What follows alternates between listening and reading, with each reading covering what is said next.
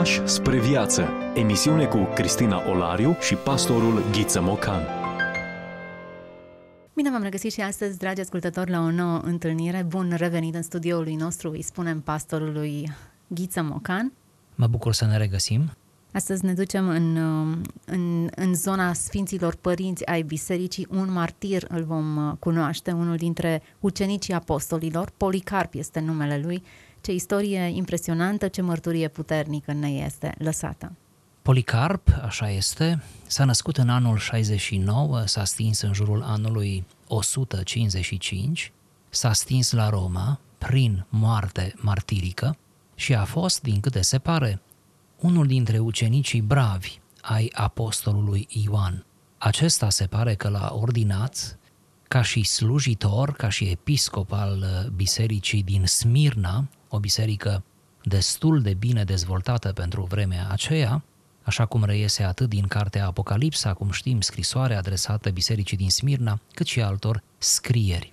Ei bine, Policarp, despre a cărui viață nu cunoaștem prea multe detalii, decât că era extrem de îndrăgit și respectat în Asia Mică și avea foarte mulți ucenici, a desfășurat o activitate eclezială extrem de complexă și de uh, uh, minunată pentru vremea aceea, ba chiar a ajuns la Roma pentru a dezbate anumite chestiuni dogmatice, acest Policarp rămâne în istorie din punct de vedere textual al surselor, mai degrabă prin martirajul său. Un contemporan care a rămas anonim ne-a lăsat o scriere în care povestește martirajul lui Policarp. Înainte să dau citire acestei relatări, emoționante, după cum veți vedea, aș dori să mai fac o remarcă în legătură cu fenomenul martirajului în primele secole. Trebuie să știm că dacă Domnul Isus Hristos, fondatorul creștinismului, a fost crucificat, sigur în cazul Domnului nu e vorba de un martiraj, ci este mult mai mult decât atât, moartea lui este o moarte cu o semnificație unică, este o jertfă adusă pentru păcatele întregii omeniri, dar în acest principiu al suferinței, al morții violente pe care o observăm la Hristos, trebuie să înțelegem martirajul ce a urmat. Așadar, încă din perioada apostolică s-a murit pentru Hristos. Ștefan se stinge, nu? Primul, după cum aflăm în Cartea Faptele Apostolilor, iar apoi Iacov, primul dintre apostoli, care potrivit fapte capitolul 12 se stinge și el prin decapitare, nu? Irod îl decapitează, apostolii toți trec prin moarte martirică, mai puțin Ioan, care se reîntoarce din Patmos, se pare, în Efes și se stinge la Senectute. Deci, martirajul, asta încercam să spun, apare odată cu credința creștină. Și martirajul este prezent în toate secolele, ba chiar în toate generațiile, sigur în locuri diferite pe glob, cu intensități diferite, cu metode diferite, dar martirajul rămâne un fenomen care acompaniază creștinismul până la a doua venire a lui Hristos. Deci să ne fie foarte clar că martirajul nu este despre istorie, e ceva ce s-a întâmplat și nu se mai întâmplă, ci este ceva care continuă să coexiste cu mișcarea creștină. Însoțește biserica, probează biserica tuturor timpurilor și cumva oțelește biserica în acest traseu pe care biserica îl parcurge la scara istoriei. Acum, haideți să privim spre martirajul lui Policarp în descrierea acelui contemporan și apoi, probabil, în limita timpului, să avem câteva reflexii. La început, prealuminatul Policarp, auzind acestea, nu s-a tulburat, ci a dorit să rămână în continuare în cetate, însă a fost convins de cea mai mare parte a creștinilor să plece în taină s-a retras într-o locuință la țară, nu departe de oraș, alături de un mic număr de creștini. Așa cum era obiceiul, ziua și noaptea nu făcea nimic altceva decât să se roage pentru toți și pentru toate bisericile din lume. După ce a fost căutat fără succes de mai multe ori, ultima dată a fost trădat chiar de gazda sa. Așa că au venit după el să-l aresteze dar el s-a comportat în mod demn și de data aceasta. Așadar, auzind că aceștia au sosit, a coborât și a vorbit cu ei. iar privitorii se minunau de vârsta și fermitatea lui și de faptul că fusese nevoie că fusese nevoie de un astfel de zel pentru a prinde un bărbat atât de vârstnic. A poruncit pe dată chiar în ceasul acela să li se dea de mâncare și de băut oricât doresc ei, implorându-i să îi acorde răgaz de o oră ca să se roage netulburat. Doresc să menționez, pentru a ne fi clar, cel care îi așează la masă, pe aceștia este chiar Policarp, adică cel care urma să fie arestat. Tocmai ca aceștia să-i acorde o oră de tihnă. Arestat nu doar pentru o vizită scurtă, ci arestat ca să fie martirizat. Policarp știa aceasta. Așadar, aceștia consimțind, s-a rugat Policarp stând în picioare, fiind atât de plin de harul lui Dumnezeu, încât timp de aproape două ore el n-a putut să vorbească. Iar cei care ascultau erau uimiți și mulți dintre ei au simțit pocăință, pentru că veniseră împotriva unui bătrân atât de dumnezeiesc. După ce și-a încheiat rugăciunea, în care i-a pomenit pe toți cei ce, pe care îi întâlnise de-a lungul timpului, mici și mari, iluștri sau necunoscuți, și întreaga biserică de pretutindeni, sosind ceasul plecării, l-au pus pe un asin și l-au dus în oraș, într-o zi mare de sabat. După un proces lapidar, Policarp a fost dus în stadionul unde urma să aibă loc martirajul. Mulți oameni erau adunați acolo într-un vacarm de nedescris. Apoi, contemporanul consemnează. Pe când Policarp intra în stadion, s-a auzit o voce din cer care a zis, Fitare, Policarp, și poartă-te ca un bărbat. Iar pe cel ce vorbea nu l-a văzut nimeni. Însă vocea a fost auzită de toți dintre ai noștri care au fost atunci de față. Mai mult, atunci când a fost adus în stadion, s-a făcut un și mai mare zgomot, fiindcă ei auziseră că Policarp a fost prins. A urmat o nouă încercare de abjurare, iar proconsulul i-a cerut să jure și să-l insulte pe Hristos. Însă Policarp a răspuns senin. De 86 de ani îl slujesc și nu mi-a făcut niciun rău. Cum aș putea să-l hulesc pe împăratul meu care m-a izbăvit? În urma acestei mărturii s-a rostit sentința la moarte. La cererea mulțimii urma să fie ars pe rug, iar cronicarul continuă. Atunci când focul a fost pregătit, dezbrăcându-se de toate hainele și desfăcându-și cingătoarea, a încercat să se descalțe singur. El nu mai făcuse asta înainte, fiindcă întotdeauna, care mai de care dintre credincioși, se arătau dornici să îi atingă trupul mai repede și să-l ajute să se descalțe. Căci încă înainte de încărunțire, era împodobit întru totul de o bună viețuire.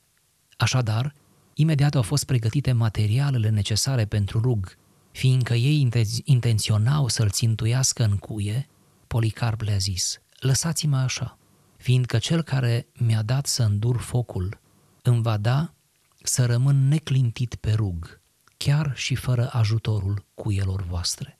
Înainte de a-i se pune foc, Policarp a rostit o rugăciune care a fost consemnată în scris. Această rugăciune sună așa. Doamne Dumnezeule Atotputernice, Tatăl Fiului Tău iubit și binecuvântat Isus Hristos, prin care noi am primit cunoștința deplină despre Tine, Dumnezeul îngerilor și al puterilor, și a toată creația și al întregului popor al drepților care trăiesc înaintea Ta. Te binecuvintez pentru că m-ai învrednicit de această zi și de acest ceas, să fiu părtaș cu mulțimea martirilor la potirul Hristosului Tău spre învierea vieții veșnice a sufletului și a trupului, în nestricăciunea Duhului Sfânt. Fie ca astăzi eu să fiu primit printre aceștia înaintea ta ca o jertfă grasă și primită, precum tu ai pregătit și arătat dinainte și împlinit, Dumnezeule credincios și adevărat. Din această pricină și pentru toate celelalte te măresc, te binecuvintez, te slăvesc prin Isus Hristos, preotul cel veșnic și mai presus de ceruri Fiul tău iubit, prin care, împreună cu El și cu Sfântul Duh, ți se cuvine slavă, acum și în viacurile ce vor fi. Amin. Cronicarul își încheie descrierea prin cuvintele. Fericitul Policarp a fost martirizat în a doua zi a lunii februarie, cu șapte zile înainte de calendele lui martie, în zi de mare sabat, în ceasul al optulea. A fost arestat de Irod în timpul păstoririi lui Filip și a proconsulatului Statius, însă sub veșnica stăpânire a Domnului nostru Isus Hristos, cu El să fie slava, cinstea, măreția și tronul veșnic din generație în generație. Amin. Oare ce mai putem să spunem noi la finalul acestui text? E atât de emoționant și atât de profundă această relatare încât am senzația că nu putem adăuga nimic. Vorbim de un fenomen al martirajului și de o elită a, a credincioșilor. Nu oricine poate face parte. Când zic elită, chiar este o elită. Nu oricine poate face parte din această suită a oamenilor care cu atâta demnitate, cu atâta bucurie își dau viața pentru Hristos. Ca detaliu tehnic care apare în martirajul lui Policarp, să remarcăm acea atitudine, refuzul cuielor. Nu a acceptat să fie pironit de stâlpul acela, unde urmea să ardă Are ca o anumită torță. semnificație spirituală lucrul acesta? Sau Um, da, poate că are și o semnificație spirituală, dar poate are mai mult uh, semnificația unei pilde, a unui exemplu pe care a dorit să-l dea Policarp în ultimul moment, într-un fel de ultimă bătălie cu el însuși, spunând Dumnezeu mă va ajuta, mă va învrednici, dacă m-a pregătit pentru rug, mă va învrednici ca să rămân fără să mă zbat în flăcări, astfel încât să nu fiu ținut pe rug de cuie, ci să fiu ținut pe rug numai de dragostea pentru Hristos. Deci cumva semnificația este profund teologică, în sensul că, așa cum spune o cântare referindu-se la Isus, că nu cuiele l-au ținut pe cruce, ci dragostea pentru noi, cumva și în cazul lui Policarp și în cazul atâtor martiri, um, nu cuiele, nu funiile, nu brutalitatea nu? celor care i-au executat, ci pur și simplu ei au reușit să facă față cu atâta curaj, nu? cu un curaj suprafiresc. Și fără îndoială, actul martiric, actul martiric se bucură de o însoțire specială a puterii lui Dumnezeu. Să rostim lucrul acesta. Pentru că nimeni cu, de la el putere nu poate să facă față unui asemenea uh, moment, decât dacă este pur și simplu împuternicit de o putere mai mare decât el. cât omenesc, cât dumnezeesc era în acest episod. Frânturi de înțelepciune. Vorbim despre autori care nu au voie să fie uitați. Discuție cu pastorul Ghiță Mocan. Ne întoarcem la, la secvența în care el a fost arestat, la faptul că s-a rugat două ore și cei care l-ascultau au fost pur și simplu copleșiți de forța cu care el se ruga. Aș vrea să spunem ascultătorilor noștri că există cazuri, cam în toată istoria creștinismului, chiar și în România sunt mărturii despre frații de noștri creștini, uh, elita aceasta a martirilor, care au fost arestați uh, în plină noapte și care au uh, trecut prin, prin unii dintre ei care au trecut prin momentul acesta, care au cerut un timp pentru rugăciune, un timp ca să-și adune familia să se roage și uh, relatările scot în evidență cum oricât de cruzi au fost acei anchetatori și acei oameni veniți să ridice pur și simplu pe cineva, arestându-l, uh, au acordat timpul acela și au rămas unii dintre ei marcați de momentul acela. Îmi place să cred că în cazul unora, o asemenea scenă, când cel pe care îl arestez se roagă, își ia timpul acesta pentru rugăciune, o asemenea scenă este singurul moment de evangelizare la care ei asistă. Pentru unii a fost singura ocazie, poate, în care au văzut cum se comportă un creștin într-o situație limită. Cred că Policarp și atâția alții după el au avut nevoie de momentul acesta. Da, să observăm cum rugăciunea apare recurent în întreaga relatare a martirajului. Într-un fel e un act de smerenie. Policarp spune, recunosc că m-ai pregătit pentru lucrul acesta, dar pregătirea aceasta nu a fost, eu știu, ca antrenarea unui mușchi, a fost o pregătire în rugăciune. Nici nu și-a permis să plece de acasă înspre așa un martiraj, fără să-și ia timpul acesta de rugăciune, bazându-se pe experiențele lui, pe faptul că 86 de ani a umblat cu Dumnezeu, a făcut nenumărate lucruri bune, nu își permite luxul de a pleca de acasă fără două ore de rugăciune. De fapt, ce face Policarp când spune celor care vin să-l aresteze, lăsați-mă să mă rog? El nu face nimic spectaculos din perspectiva propriei vieți. el nu face decât ce făcea de fiecare dată când pleca de acasă. Aș vrea să observăm aici cum rugăciunea este întipărită în ființa lui și cum nevoia lui de a se încredința în mâna lui Dumnezeu pentru orice deplasare, pentru orice lucrare și mai ales când îi stă în față o asemenea încercare care s-a dovedit a fi fatală, el nu face decât să se roage cum s-a rugat atâția ani la rând. Mă gândesc că nu putem recurge cu atâta calm și siguranță la rugăciune într-un moment atât de tensionat dacă nu ne-am fi rugat în mod regulat înainte. Există o mărturie, nu știu exact dacă este autentică sau nu, legată de martirajul lui și anume că trupul lui nu era mistuit de foc și atunci a trebuit să fie înjunghiat ca să moară. Așa este, așa este. O mărturie care apare în uh, scrierile care se ocupă de martiri, în sinaxare, da. Uh, nu știm dacă este adevărat sau este o legendă. În orice caz, uh, ar putea la fel de bine să fie adevărat, pentru că ce vreau să spun când zic ar putea la fel de bine să fie? Eu mă întreb în mod retoric, unde este locul mai propice al minunilor, dacă nu în actele martirice? Acum mă gândesc că acest indiciu adăugat în plus martirajului său, Dumnezeu nu-i place să facă spectacol. Atunci când cei trei tineri nu ardeau în acel cuptor, nu era un spectacol al lui Dumnezeu, voia să dea un, un, un show și în sfârșit și-a găsit audiența, ci era o dovadă a dumnezeirii, a nemuririi, a faptului că transcede focul și absolut orice lucru îi se supune lui. Nu era nevoie să dea aceeași lecție fiecărui martiraj și să nu moară niciunul dintre cei care erau lui. Din contră le-a spus, veți bea același pahar pe care l-am băut eu. Era clar că trebuie să suporte acest lucru, dar cred că au existat situații și nu e singurul caz relatat despre uh, primii creștini, despre sfinții părinți care au murit martirizați în condiții miraculoase.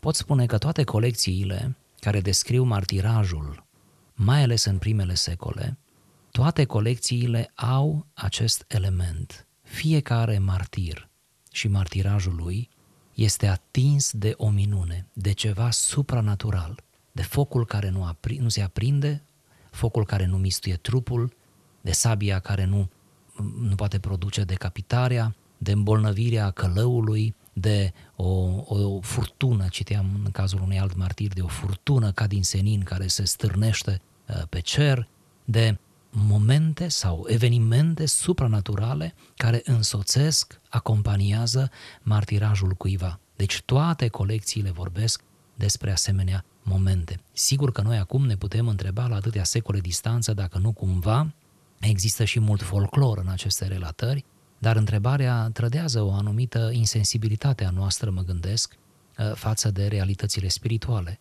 Cum spuneam, n-am nicio îndoială că mai ales în actul martiric Dumnezeu se prezintă într-un mod vizibil și actele martirice în sine erau momente de evangelizare atât de dure pe care Dumnezeu le oferea oamenilor adunați acolo să savureze, nu? Acel spectacol macabru. Dumnezeu îi chema cumva, da?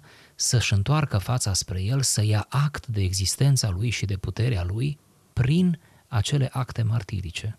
Într-un fel, mi se pare că ar avea sens minunea. El se roagă, de fapt nu se roagă, le spune celor care îl martirizau, lăsați-mă așa, fiindcă cel care mi-a dat să îndur focul îmi va da să rămân neclintit pe rug, chiar și fără ajutorul cuielor voastre. Iar dacă afirmația asta ad literam a fost împlinită, Dumnezeu i-a dat puterea aceea de a îndura focul, de ce nu am putea crede că într-adevăr focul nu-l mistuia? Sigur, sigur. După cum știm, una dintre metodele de martirizare în perioada romană a fost aruncarea creștinilor la lei înfometați, lei, tigri uh, și uh, ce vă spun acum apare de mai multe ori în aceste documente, în aceste colecții, cum că nu odată, deci nu odată, leii aceia înfometați, câteva zile nu li se dădea de mâncare, nu s-au atins uneori de creștini aruncați în arene. Nu s-au atins. Cine a închis gura leilor, nu? Ne-am putea gândi în cazul acesta. Cine a putut să comande acelor fiare dezlănțuite, în fața cărora nu putea nimeni să stea, nimeni dintre oameni, vreau să spun. Nici o altă fiară nu putea să le învingă și fiarele acelea rămân pur și simplu uh, impasibile, rămân pur și simplu încremenite înaintea creștinilor. Ce să mai spunem că atunci când au avut loc execuții în masă, mai ales prin, uh, prin aruncarea în arenă și prin sfâșierea de către fiare, ei intrau în arenă cântând. Mărturiile sunt multiple în privința aceasta. Intrau în arenă cântând. Și când fiarele se dezlănțuiau și îi, îi, îi măcelăreau, Pur și simplu se oprea muzica în moarte, în trecerea dincolo. Poate sunt lucruri macabre, nu? Ce spunem noi pe aici. Eroice mai degrabă. Da. Dar există... E cruzime, o... da, e violență, dar da. e ceva eroic. Mă există o latură, o latură eroică în creștinism. Poate, poate nu o subliniem îndeajuns. Ce fel de oameni erau ăștia? Ce fel de oameni, ce fel de trăire, ce credință, ce motivație, ce foc interior, care era motorul care îi determina să fie atât de dârji, atât de atât de determinați, atât de puternici în fața morții și a provocărilor. Nici o urmă de teamă în acest bătrân, nici o ezitare când este provocat să hulească numele lui Dumnezeu, nici cea mai mică, nici cel mai mic frison de teamă. Era și el om, carne, oase. Aș vrea să vă răspund într-un mod cum poate nu vă așteptați. Eu cred, după cât am citit despre primele secole, că oamenii aceștia erau gata de martiraj, pentru că participau în mod regulat și cu foarte multă intensitate la întrunirile bisericii locale. Erau gata să moară pentru că aveau o trăire comunitară maximă, o trăire spirituală, mă refer, comunitară maximă. Ei la vremea aceea, cum e cazul lui Policarp, suntem la începutul secolului II, gândiți-vă că nu exista Noul Testament. O, el exista, era scris, dar nu era adunat în canon. Mulți dintre ei, dintre cei care au fost martirizați, nu știau să citească și dacă ar fi avut canonul, nu-l știau citi. Atâta scriptură știau câtă li se spunea la biserică, ei erau dependenți de biserică. Dacă noi astăzi ne, permite să pun, ne permitem să punem uneori întrebarea de ce să mai merg la biserică câtă vreme am Biblia, câtă vreme am pe internet atâtea predici, câtă vreme am o bibliotecă, ei nu-și puteau pune această întrebare, ea nu avea nicio relevanță în mod practic și trăiau comunitar. Ei se întruneau în diferite forme în fiecare zi, cu o frecvență aproape zilnică. Iar duminica se întruneau ca să se împărtășească, să mănânce din Hristos. În condițiile în care chiar la începuturi, duminica, nu era zi liberă. Poate asta era un detaliu care ar trebui să le spunem uh, creștinilor care ne ascultă. La început, biserica a trăit cu duminica zi lucrătoare. Ei mergeau la lucru cu toți oamenii. Sâmbăta era ziua liberă. Da? Nu era duminica. Până când s-a instituit duminica, duminica intră cumva în legalitatea unei zile de odihnă declarate și respectate unanim, odată cu, cu libertatea creștinismului. Da? Deci, duminica nu însemna ce înseamnă astăzi. Noi astăzi ne permitem să ne batem joc de duminică, să o, să o pierdem uneori, da? fără folos, în vreme ce ei uh, se întâlneau după ce lucrau, de obicei seara, duminica, ca să se împărtășească. Deci, iată, ei aveau o viață comunitară, ori aici cred că a fost secretul lor. Aveau o credință trăită în comunitate și în masă puteau să moară pentru Hristos și uneori au fost omorâți în masă, comunități locale întregi și au avut curaj pentru că și cei, ceilalți au avut curaj, ei își, își transmiteau acest curaj unul altuia. Mă gândesc ce ar fi să vină un martiraj în masă, o prigoană în masă peste noi acum, când atât de mult dezvoltăm individualismul și când fiecare ni se pare că atingem adevărul de unii singuri și după capul nostru. Mă gândesc cât am fi de vulnerabil, cât am fi de slabi, cât de ușor am trăda cauza. Deci, într-un anumit sens, individualismul slăbește, slăbește individul. Comunitatea îi conferă forță individului. Un individ nu se pierde în comunitate, ci se regăsește și dobândește forța. Da. Îmi permit să afirm, lucrul acesta reiese și din texte, din diferite mărturii care s-au consemnat ale martirilor, că martirii primelor secole nu aveau conștiința că mor pentru credința lor individuală, ci toți afirmau și credeau că ei se află în arene, se află pe rug pentru credința noastră, a noastră, a bisericii, a comunității. Se vedeau chiar și în martiraj ca niște reprezentanți bravi, reprezentanți curajoși, ai credincioșilor din respectiva comunitate. Așa se vedeau. Nu se vedeau ca niște eroi individuali, ceea ce ar fi fost o infatuare fatală chiar și în martiraj. Hmm, interesant și important de, de menționat. Pentru că, într-adevăr, în creștinism nu există eroi. E erou, la singular, Hristos da. singurul. Așa este. Și vedeau martirajul ca un privilegiu. Asta reiese în mod recurent din texte. Martirajul este un privilegiu. Îți mulțumesc, Doamne, că m-ai învrednicit, se roagă așa de frumos Policarp și toți s-au rugat așa.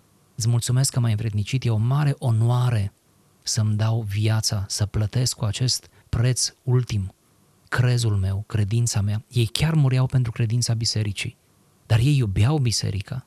Ei aveau o conștiință comunitară, asta voi sublinia până la sfârșitul emisiunii. Ei aveau o conștiință comunitară. Ei nu mureau pentru ideile lor. Ei nu mureau precum Socrate, care a murit pentru ideile lui. Și și martirajul lui Socrate este interesant. Ei mureau pentru biserică. La ei totul era despre biserică. Ei erau ai comunității, comunitatea era a lor, ei erau legați organic unii de alții. Subliniez asta pentru că simt că asta mult ne lipsește nouă. Faptul că avem o oarecare bunăstare, faptul că avem o oarecare independență existențială, faptul că nu mai e nevoie să apelăm unii la alții, ba chiar credem uneori că este o rușine nu? să apelăm unii la ceilalți, ne, ne, ne face rău în planul credinței.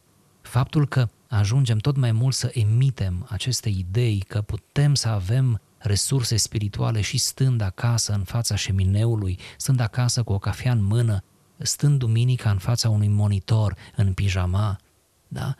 Faptul că ne permitem să coborâm până la asemenea nivele, nu? Nivele atât de frivole și de jenante.